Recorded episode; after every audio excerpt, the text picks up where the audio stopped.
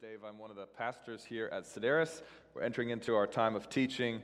Um, so if you've got a Bible, would you grab it and turn to the Gospel of Luke? Gospel of Luke. If you don't have a Bible, there should be some black ones in the seat back in front of you. And if you do grab one of those Bibles in front of you, we're looking at page 907.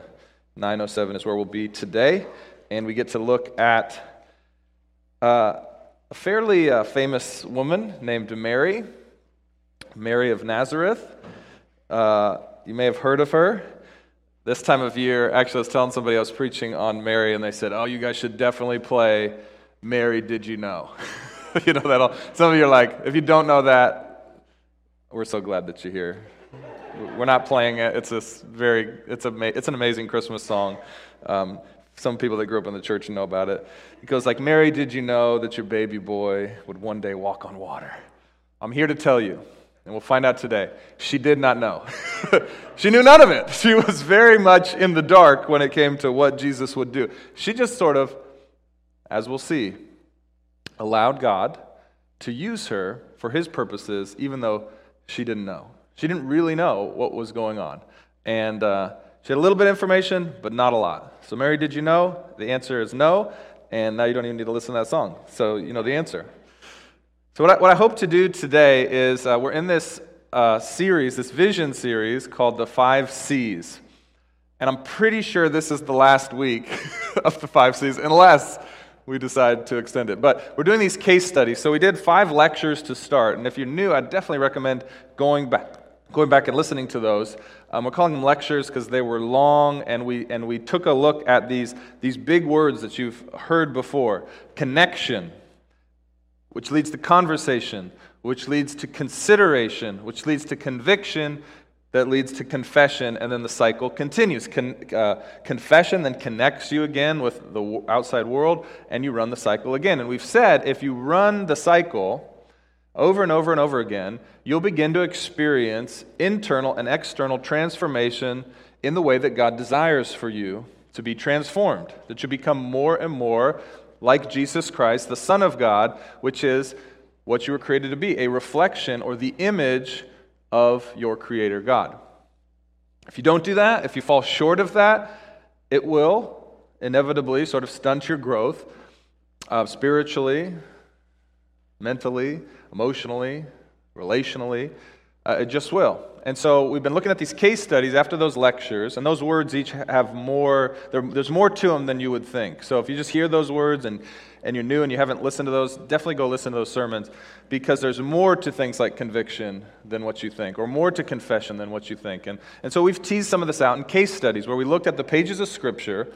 Uh, these examples that God has elevated for all of history that we might see how they experience transformation and try to find the five C's in them. So today we get to look at Mary. So um, there's so much that we think we know about Mary, but I hope you can just, you don't, you don't have to erase it all, but just come to the text today with new eyes, fresh eyes, because I think God has something to show us about who Mary is. She's just like us, she's just a human being trying to follow her God. Nothing magical about Mary, nothing divine about Mary, so we can learn from Mary because we're just like her. Okay? So, so here's what I hope by the end of today that you'll be um, rocking with Mary and considering what she had to consider. So by the end, I hope you'll, you'll be asking yourself this question at the soul level. This is the question that Mary, spoiler alert, will be asked by God. Will you allow God to use his power for his purposes through you? Will you allow God to use His power for His purposes through you? So, this process of His, His, yours is activated by faith.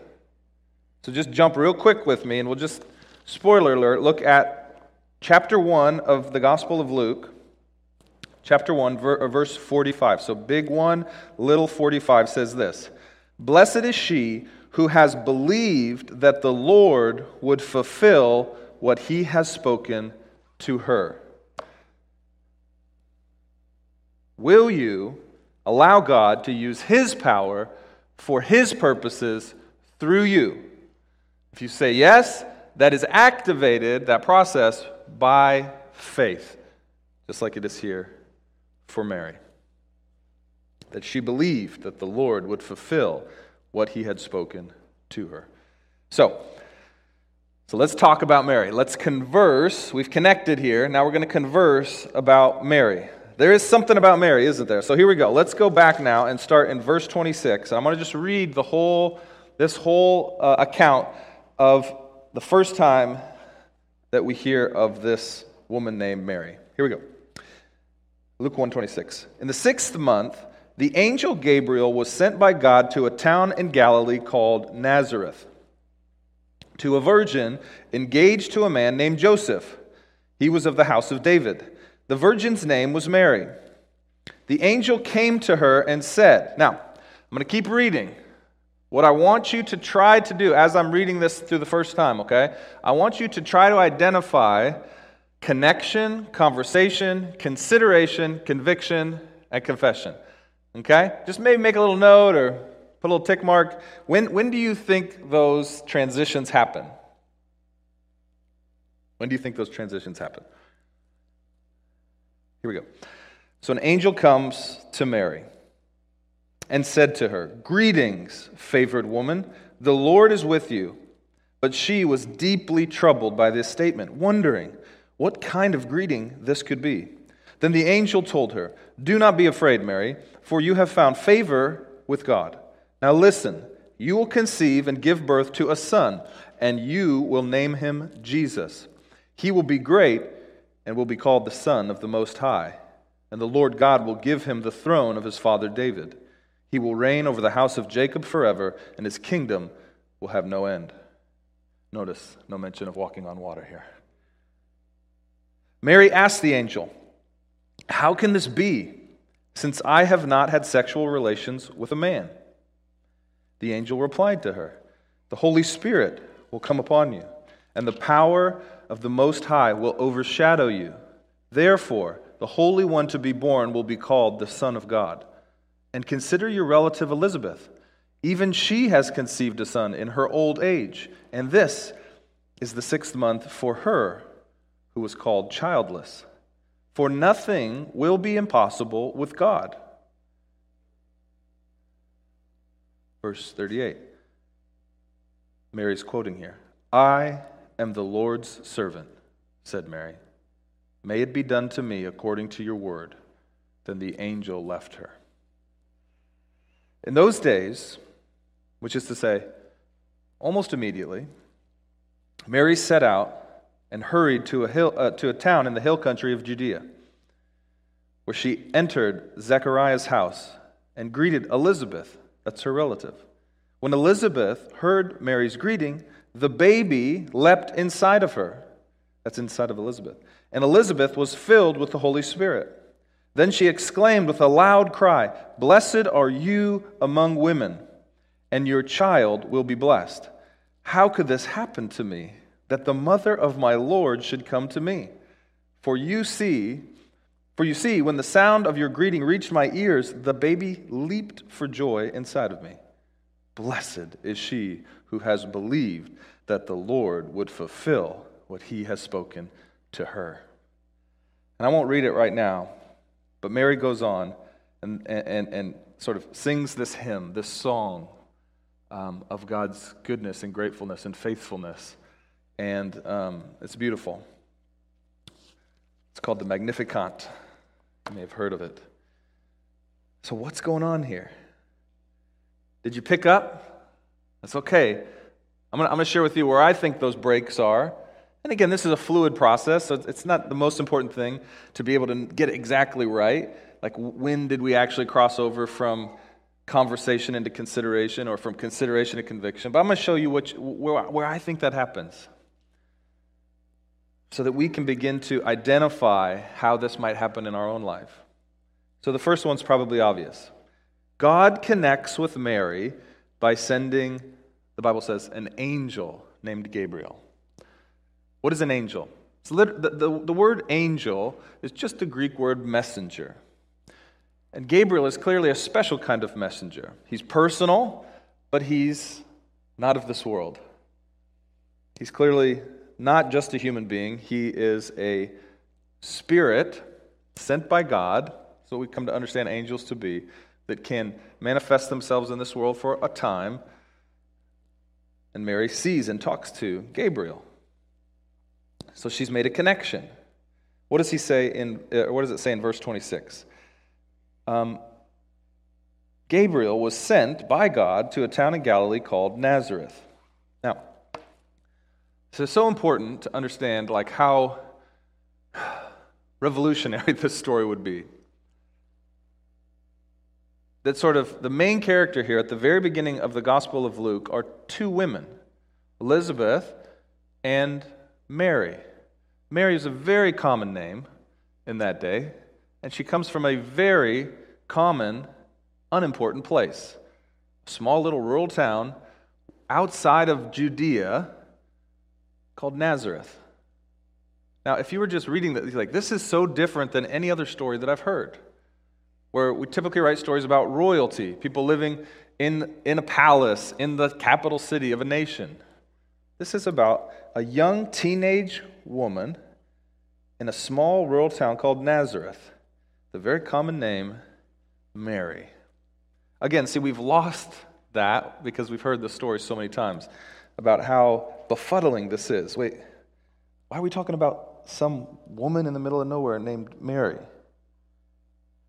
Verse 27 says that she was a virgin, engaged to a man named Joseph of the house of David, and her name was Mary.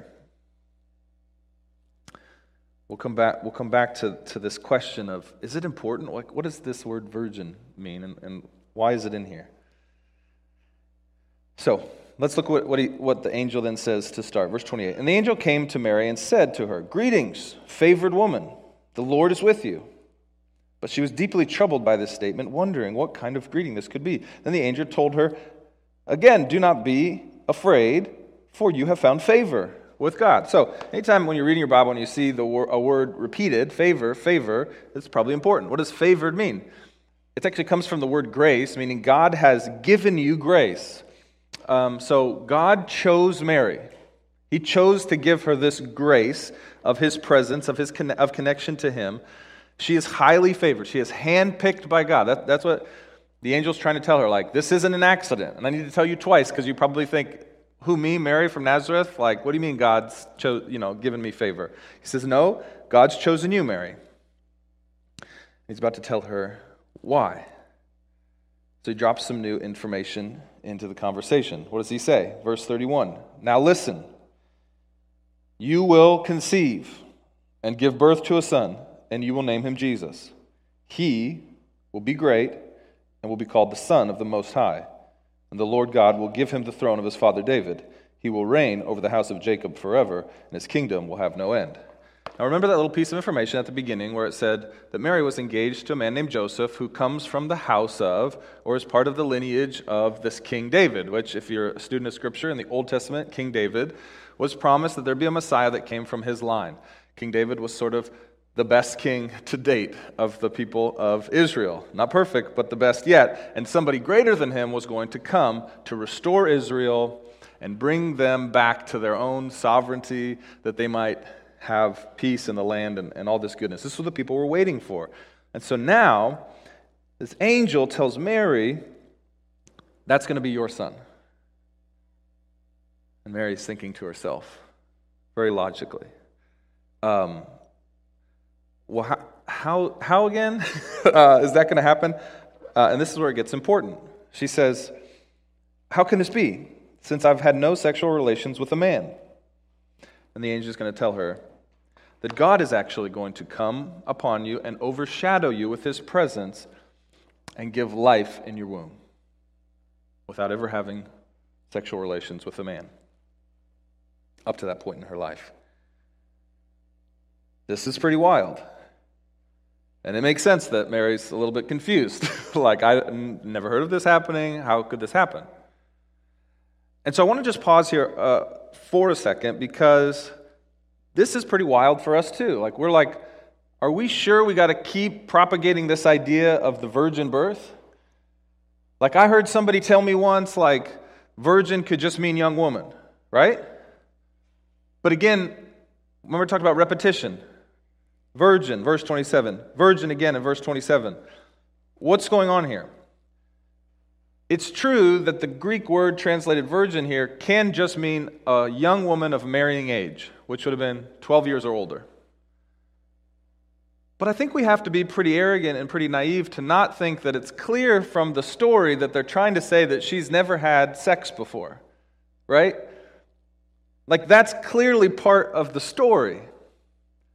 So, you either have to think that a couple of things happened. One, Mary lied when she was telling her story to Luke, which is possibly part of the way that Luke wrote this narrative. It says at the beginning of his gospel that he went around and he interviewed a bunch of eyewitnesses to make sure he had the story right. So he probably knew Mary and talked to her and heard her account. That's why we have so much detail here about what was going on with Mary. So Mary could have been lying this whole time. Okay, that says something. Luke could have been lying and made it up and said, This story's not good enough without this whole virgin birth thing, so I'm going to add this in. So you got to be thinking you're better than, holier than Luke.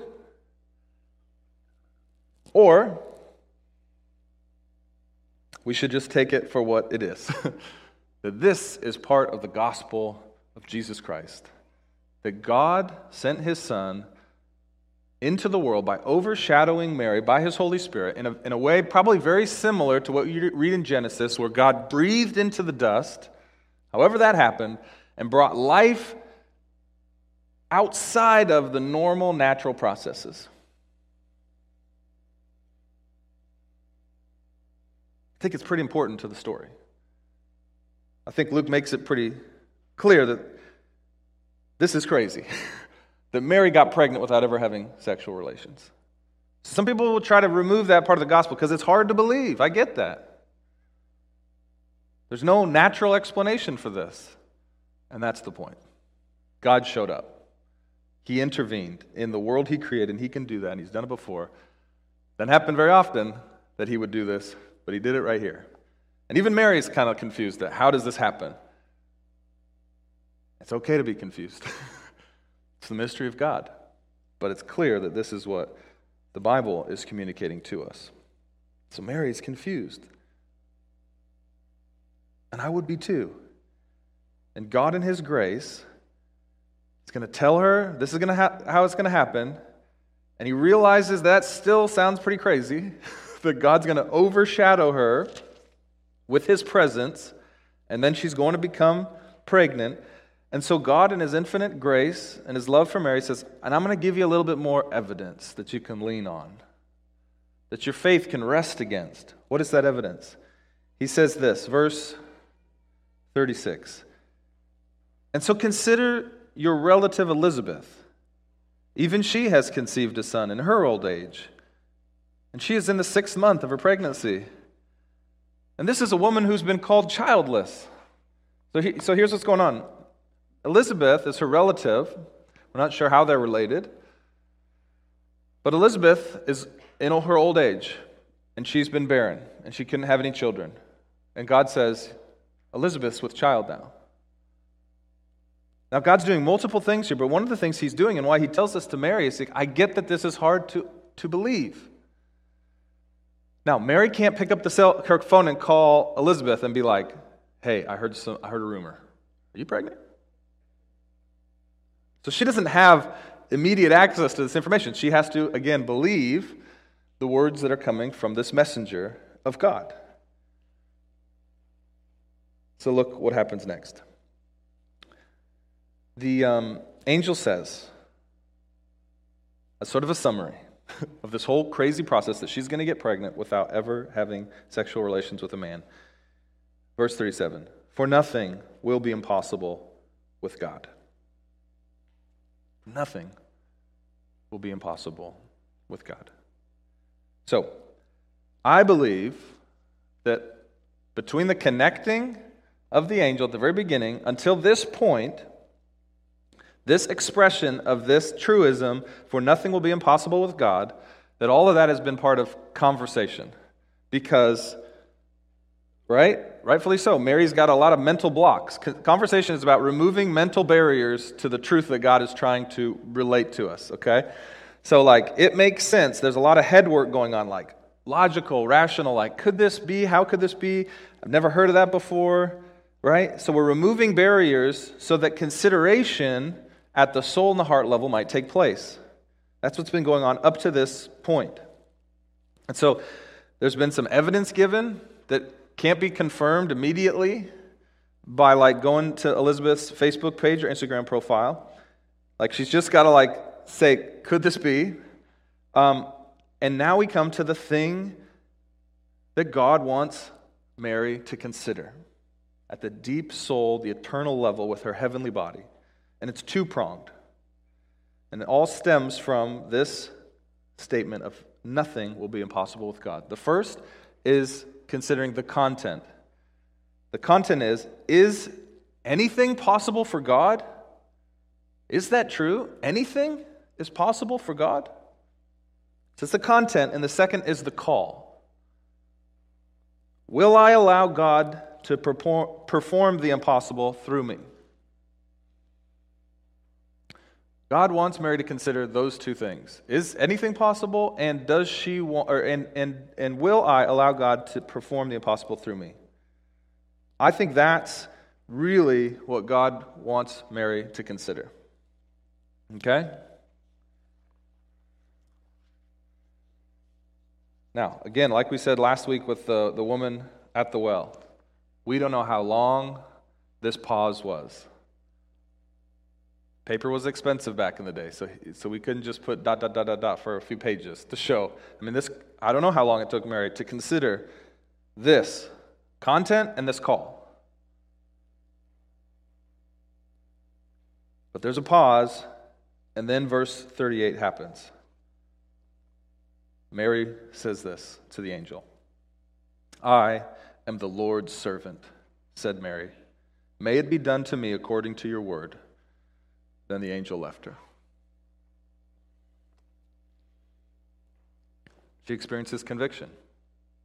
She says, One, yes. I know it's crazy. I don't know why I believe this, but I believe that anything is possible for God, including a woman who's never had sex with a man getting pregnant. And two, two, she says, Use me, God, however you desire for your purposes in the world. I'm on board. Yes, God, I am your servant. She has conviction in her heart.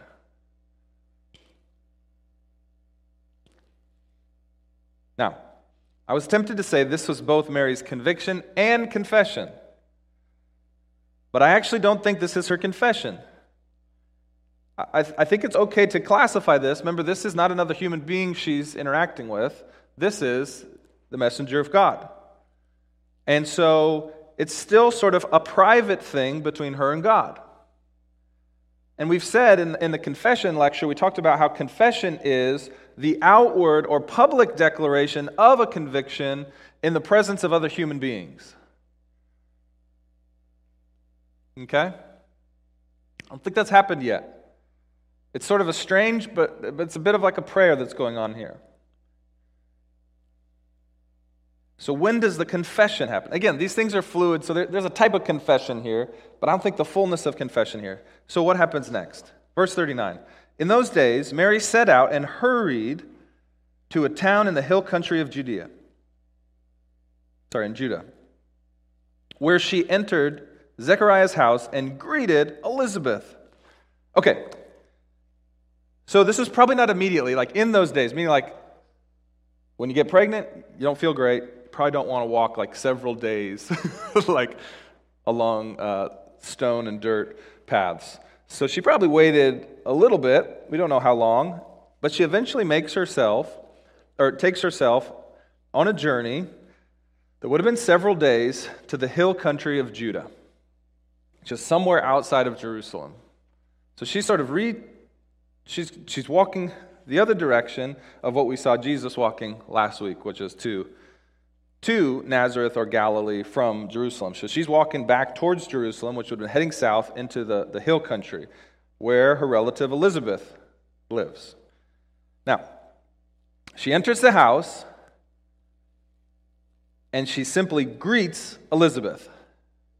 This to me is her confession.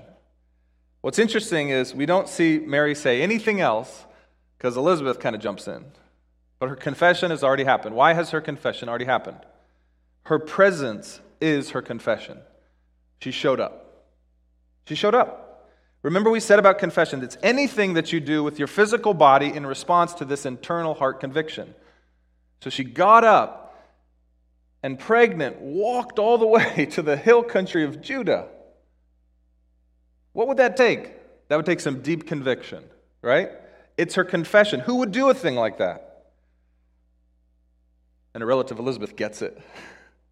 She sees her and realizes something has happened. This is her first confession. And often, often, our confession comes without words. Like, show me how you live, show me what you do, and I'll tell you the conviction of your heart. So, it often, confession doesn't involve words. Now, often they will come later. Sometimes we see the confession first coming in the movement of your body, the decisions that you begin to make with how you live your life, what you do. And that's so clear here, isn't it? Mary's belief, her conviction in God's promise through the messenger Gabriel is expressed so clearly by her physical response to this implicit command that you should probably go meet up with Elizabeth to see what we're doing over there, too. And so she does. A great confession by just, just, just journey that she takes. Now, having said that, um, most things aren't only one thing. So her getting up and going accomplishes more than just one thing. Her movement is twofold. One, it is her confession, but two, it's also her search for further confirmation or solidification of this conviction. You see that? And there's nothing wrong with that. Like needing to go see if this is true that, that Elizabeth is also with child isn't like a lack of faith, it's an expression of faith as she seeks to confirm. That's so important. So Mary is definitely saying, I believe God, help my unbelief. I believe God. Help me with this nagging doubt that, that maybe I was just having a hallucination. I believe God, but give me more evidence. This is the prayer of every Christian. Every Christian should be asking for more evidence, confirmation of this conviction that you have. But typically, the conviction comes first, and then the search for more confirmation comes next. That should be the rhythm of, of all of us. This is our constant cry. And God delights in giving us confirmation solidifying our faith, deepening our conviction. He loves doing that. He's not trying to keep you in the dark, He wants to give you more and more confirmation of the conviction He's brought through the Holy Spirit. So we should seek it, we should want it, we should search after it. And that's what Mary does in a very profound way. As a, as a pregnant woman, she walks across a great distance to confirm that it's true that Elizabeth's with child. Uh, just give me, uh, uh this is an important point because I want you guys to be confirming the convictions that you have. In my own life, this happened to me. Um, many of you know I, I, started my career in accounting, um, and I'd already left my job because I felt God calling me out of that. A conviction that I was no longer meant to do that. I'd already been called into ministry, so I'd already started doing ministry. So I'd already done all of that. I'd already like done a semester of seminary. Again, trying to confirm my calling that this is what I was supposed to do. And so I signed up for another semester of seminary um, and tr- transitioned to a new school. And um, God gave me this beautiful blessing, even though, see, I was so convicted. But I had this kind of weird thought like, I know I'm crazy, it's a bit irrational to do these kinds of things, but I feel God calling me. So I was so convicted. But then God, in His grace and, and love, gave me confirmation. And I remember it was my first class at this at Denver Seminary, the seminary I tra- uh, transferred to. And my very first class on my very first day was an introduction to Christian philosophy and apologetics. And Dr. Doug Groothuis was the professor. And he did throw a book across the room, which I thought was fun. And then he began, then he began to unpack the intellectual beauty of the gospel.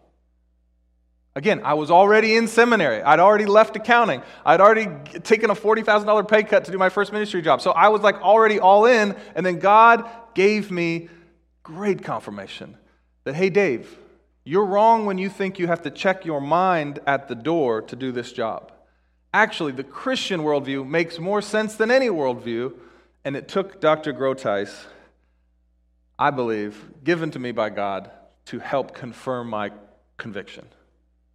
So I've, ha- I've had that experience. I, I, I've probably told some of you that story about how beautiful that was for me that I was already all in, and yet I still had more belief to find.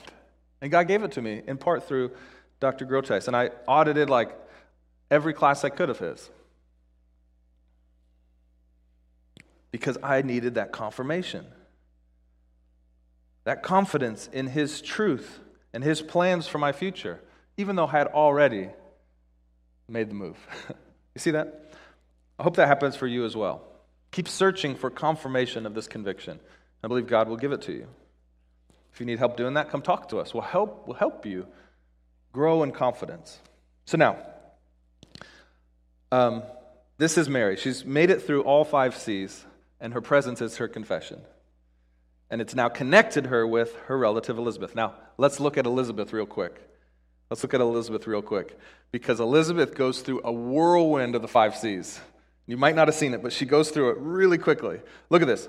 Uh, let me just read it for you again. So, in those days, Mary set out and hurried to the town in the hill country of Judea, verse 40, where she entered Zechariah's house and greeted Elizabeth. When Elizabeth heard Mary's greetings, the baby leaped inside of her, and Elizabeth was filled with the Holy Spirit. Then she exclaimed with a loud cry, Blessed are you among women, and your children will, and your child will be blessed. How could this happen to me, that the mother of my Lord, what a crazy thing to say, should come to me?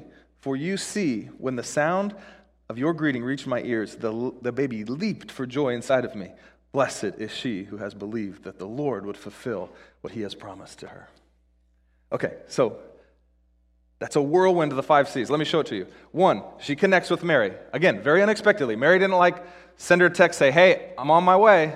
I'm coming to visit you. She just showed up. It's like, who knows how long it's been since they've seen each other? Probably years. And Mary's just standing there. Whoa, unexpected connection. Now they're connected. Now, where's the conversation? It says that Mary greeted Elizabeth. Just a greeting. Hello. you know, that's sometimes as much conversation as you need. It's like, hello, and it's like, boom, something happened. What happened? The baby leaped in her womb. That's John the Baptist, who we'll read about if you keep, keep reading through the book of Luke. John the Baptist, who paved the way for Jesus' coming.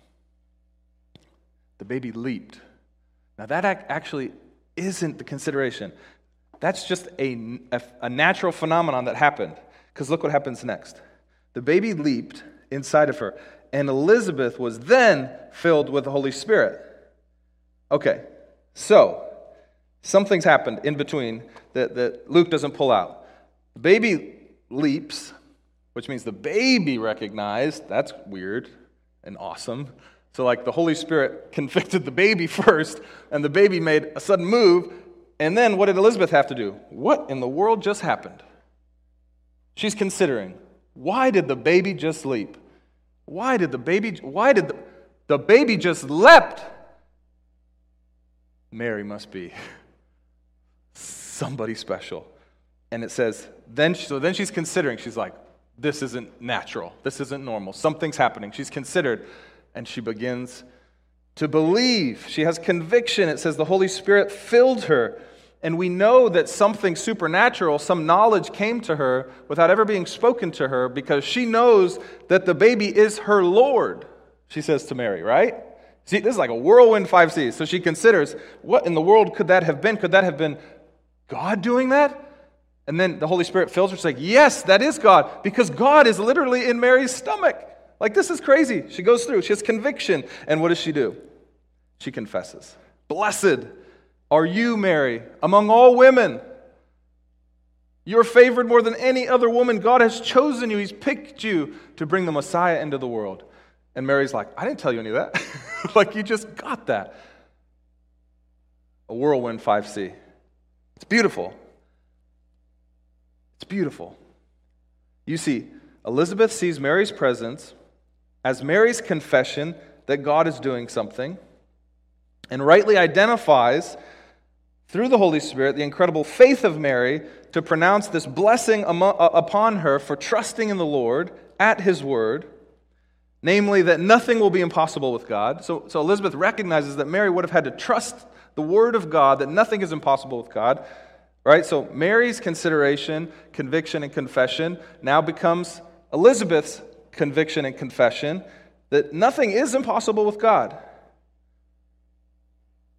And now you see how the five C's lead to the five C's. But it doesn't end there. It doesn't actually end there, because what comes next? Now, Elizabeth's great, energetic, passionate proclamation and confession now stirs up Mary to what? More confession. Mary's confession had to this point been her presence. Now, Mary speaks up, probably because Elizabeth riled her up with her five C's. And now Mary goes into this amazing praise. Mary says, My soul praises the greatness of my Lord. This is verse 40, uh, 46. And my spirit rejoices in God, my Savior, because he has looked with favor on the humble condition of his servant. Surely from now on, all generations will call me blessed. Not just my, not just my, my relative Elizabeth, but all generations will call me blessed. And she was right. Because the mighty one has done great things for me, and his name is holy. His mercy is from generation to generation on those who fear him. He has done a mighty deed with his arm. He has scattered the proud because of the thoughts of their heart. He has toppled the mighty from their thrones and exalted the lowly. He has satisfied the hungry with good things and sent the rich uh, away empty. He has helped his servant Israel, remembering his mercy to Abraham and to his descendants forever, just as he spoke to our ancestors and Mary stayed with Elizabeth about three months, and then she returned home. you see that? You see that? This is so beautiful. I, I don't want you guys to miss this.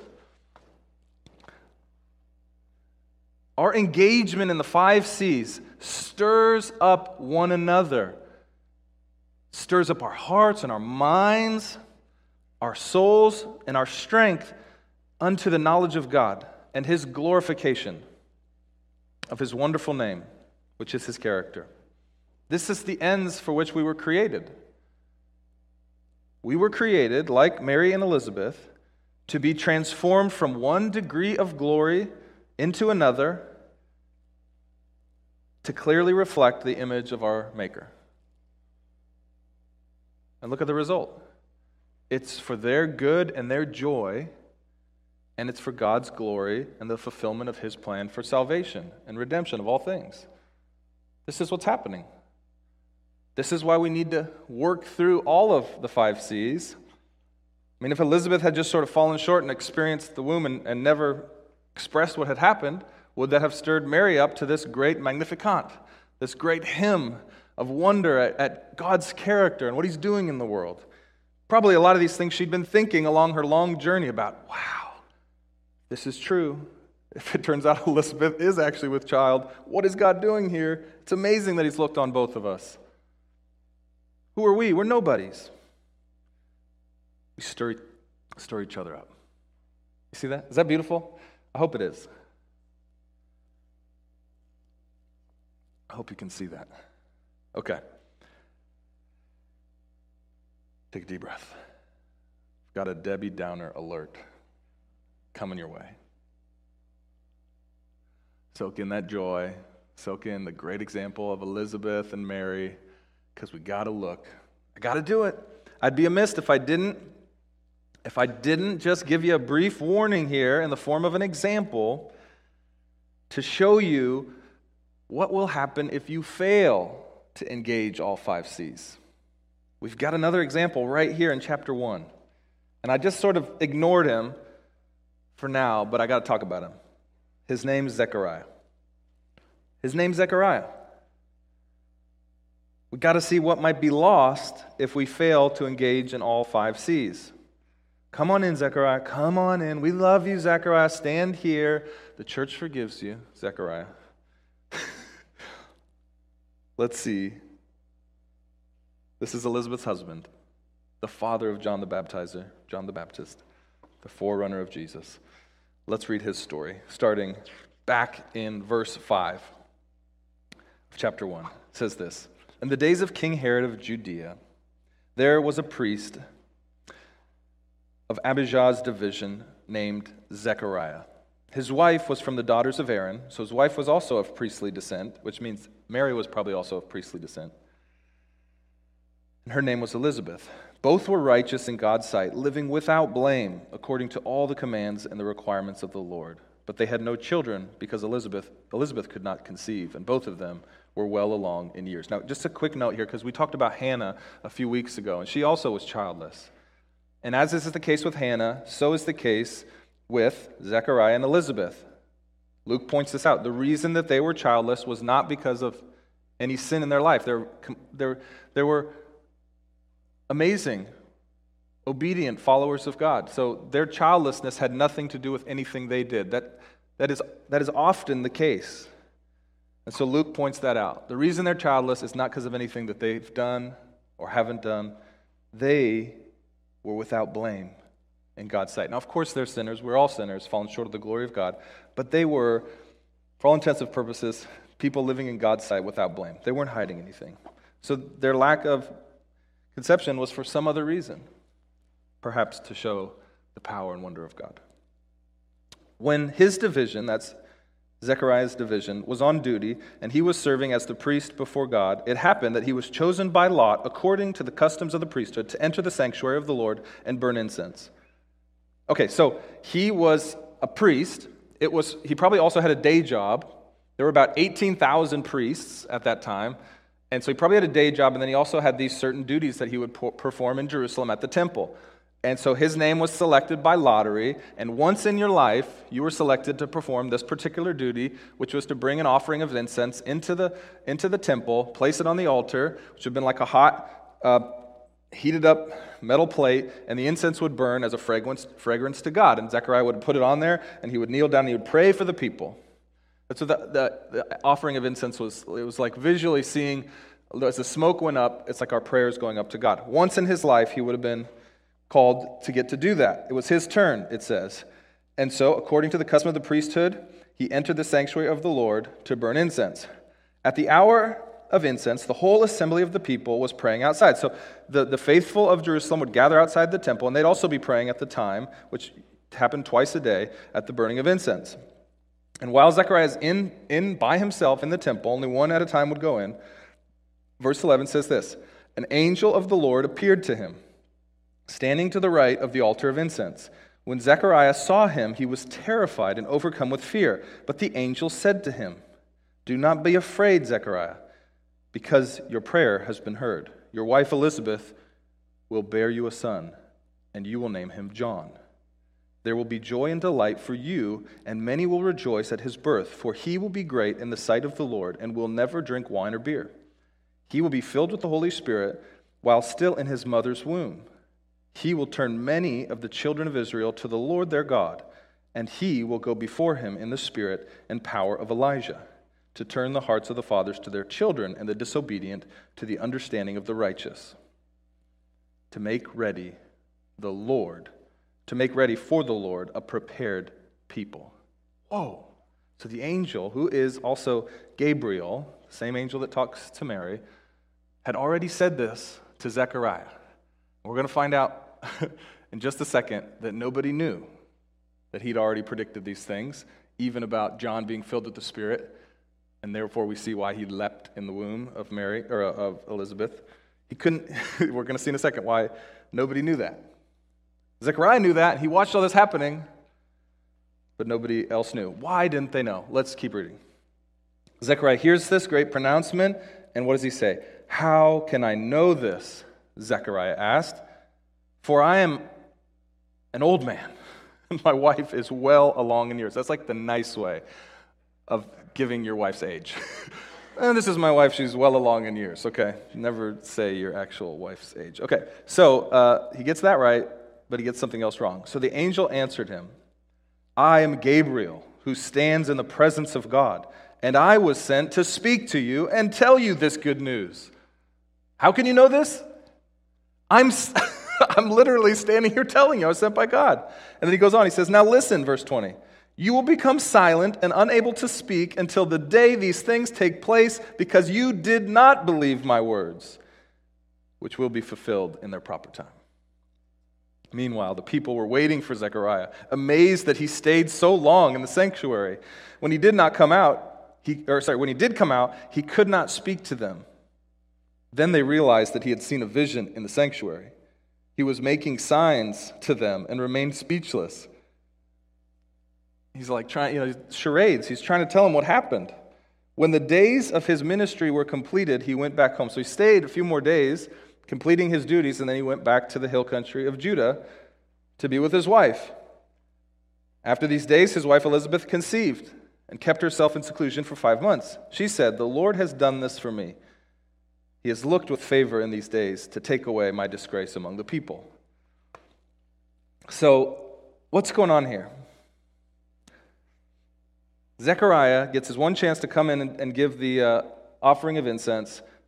An angel appears to him and tells him this amazing thing's going to happen, this thing they'd been praying for for a very long time, but it never happened. It's going to happen. And he, like Mary, is confused. How could this be? My wife is very old. I am very old. This is unnatural. How could it be? Right? That's what he's saying. And as, as I'm reading this, the question that comes to my mind is because he clearly doesn't get it, he doesn't believe, and God strikes him, probably, the, the, the, term here actually could mean both mute and deaf, meaning he probably couldn't hear or talk. But, like, what did he do so different than Mary? Right? Are you thinking that? You're like, didn't Mary kind of also ask, like, how could this be? Zechariah says, How can I know this? Mary says, How could this be? Same angel, same supernatural intervention of God. It's confusing, right? Like, why is there this different response of the angel? And why is Mary lifted up? And Zechariah's kind of like, oh, man. There's three, there's three things that I could think of that might be helpful here. The first is this Zechariah, it's different. Zechariah had plenty of Old Testament examples of of, do, of God doing something like this. And he's a holy man, he's a priest. He would have known his Old Testament inside and out. He probably could have recited the passages of where God did this for Abraham and Sarah, God did this for Jacob and, and Rebekah, right?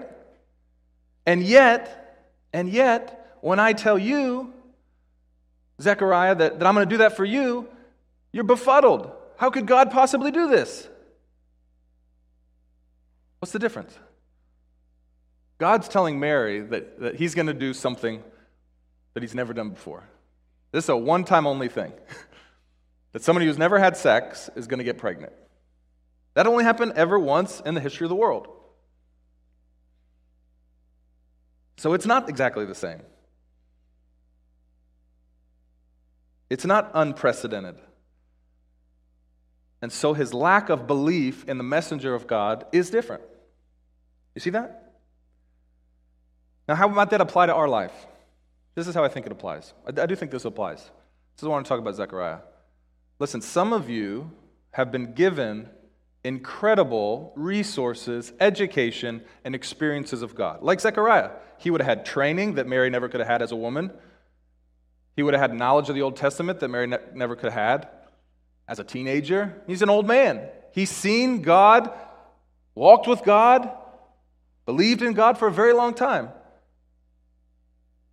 Some of us have had that. Some of us were born into Christian families with godly, discipling parents who taught us the word. Some of us, like myself, have gotten to go to seminary and study for, for three and a half years straight, just study the word of God. Guess what? I am going to be held to a higher account for believing in the word of God than some of you who didn't have that upbringing, who didn't have that education, who haven't been poured into that haven't had incredible mentors like I've had. Some of you have had incredible mentors. Just rocks and warriors in the faith who have pressed into you and built into you. Guess why? God want to call, is going to call you to some higher level of faith to trust something crazy he wants you to do. I think that's what's happening with Zechariah. He's like, dude, Zechariah, you know this, that God can do this. What do you mean, how could I know this? You see what I'm saying? To, I can't remember who said it, Spider Man maybe? Like, to whom much is given, much is expected, okay? Like, it, it matters what's been poured into you. So if God's poured a lot into you, you should be asking yourself, for what? Zechariah wasn't asking that. So his lack of faith is something worthy of being struck mute for nine months. He should have known. God, he knows the God that could do this. And the messenger's right in front of him. He has an actual vision. I mean, how many of us have had that? The second thing. Um, Zechariah says, How can I know? Mary says, How can this be? Oh man, are those the same things? I thought about this a lot. I don't think they're exactly the same things. Uh, just like I said, it's understandable to want to know more about the pragmatics in Mary's case, right? But she's not questioning, questioning the message or the messenger. She's just wondering, how does this logically happen? Whereas the pragmatics seem clear for Zechariah. Like he knows what to do next go have sex with your wife. that's how it's going to work.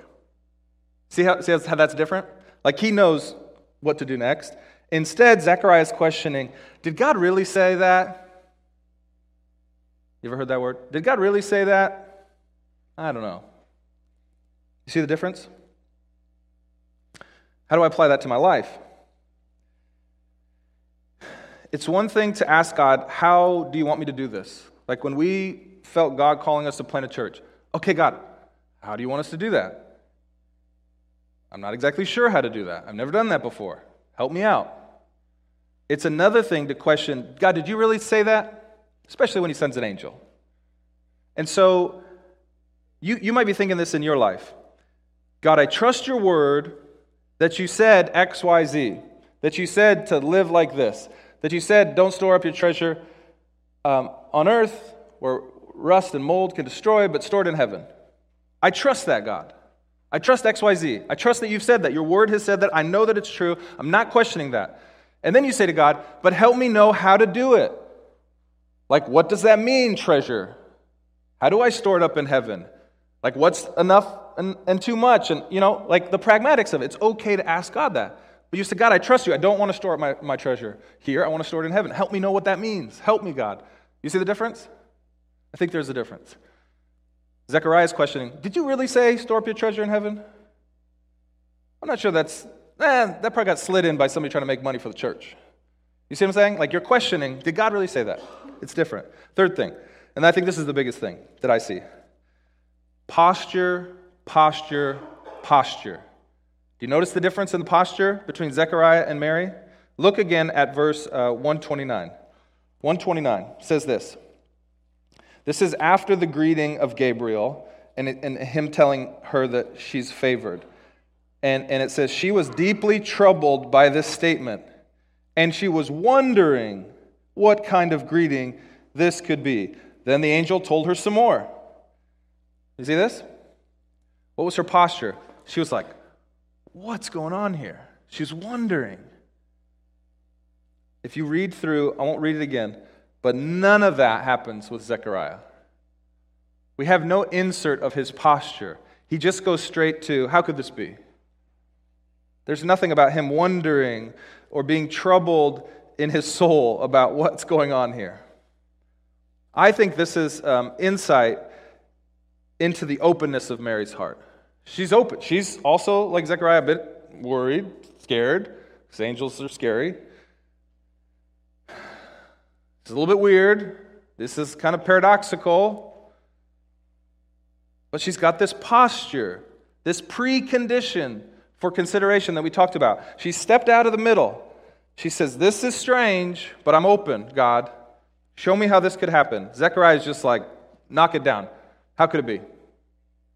There's no wondering with him. Do you see that? I think that's an insight Luke's trying to say. She was wondering, she was opening herself up. And this is how we've said this with the precondition to the third C consideration is so important. Are you open? Are you open to letting God reveal himself to you? Are you open to it? Your posture is everything to accomplishing the five C's. Your posture is everything. And Mary had a posture of openness. What, what, what, what are you doing here, God? I'm a little bit scared. How could this be? How is this going to happen? But I'm open. I'm wondering. Zechariah is blocking it off. It's too scary for him. He doesn't want to be open, he doesn't want to wonder. And so, what God does is He says, for nine months, for the entire pregnancy, you're not going to be able to speak.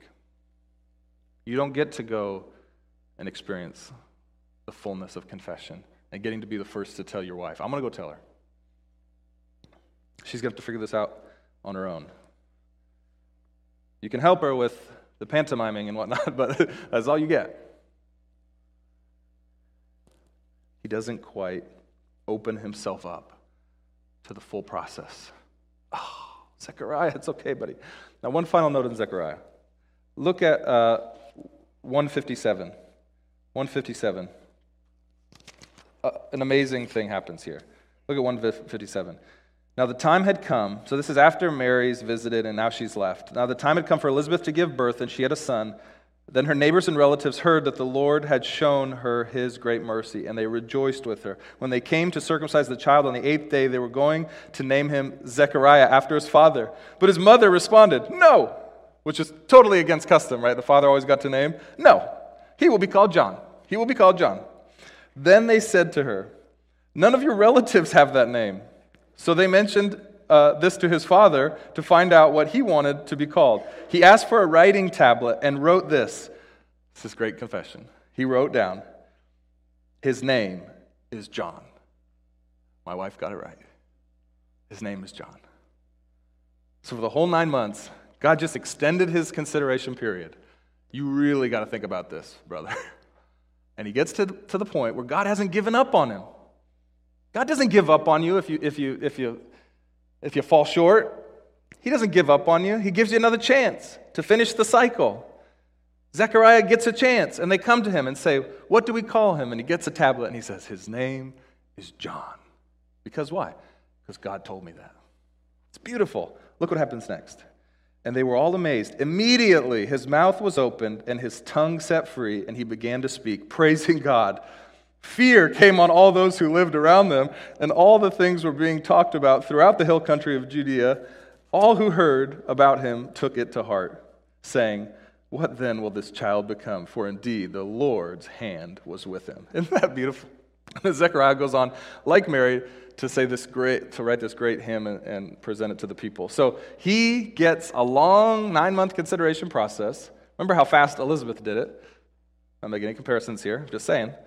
Women usually get it faster. It took him nine months, and then he gets to do this amazing. And people were terrified by this confession.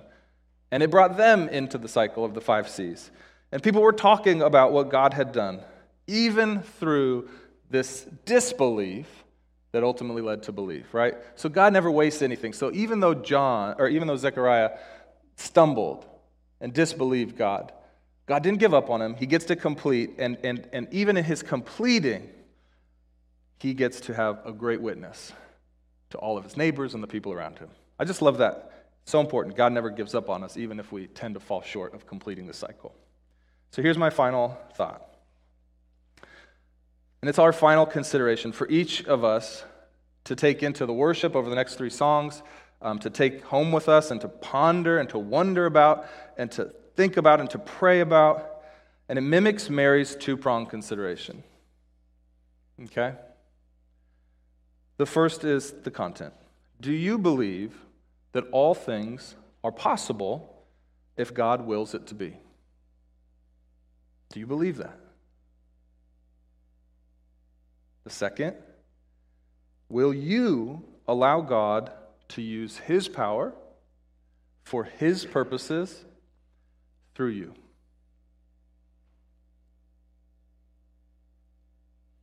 And there's a disclaimer. Will you allow God to use His power for His purposes through you? Here's the disclaimer. Even when you don't understand or can't fathom how in the world this could work,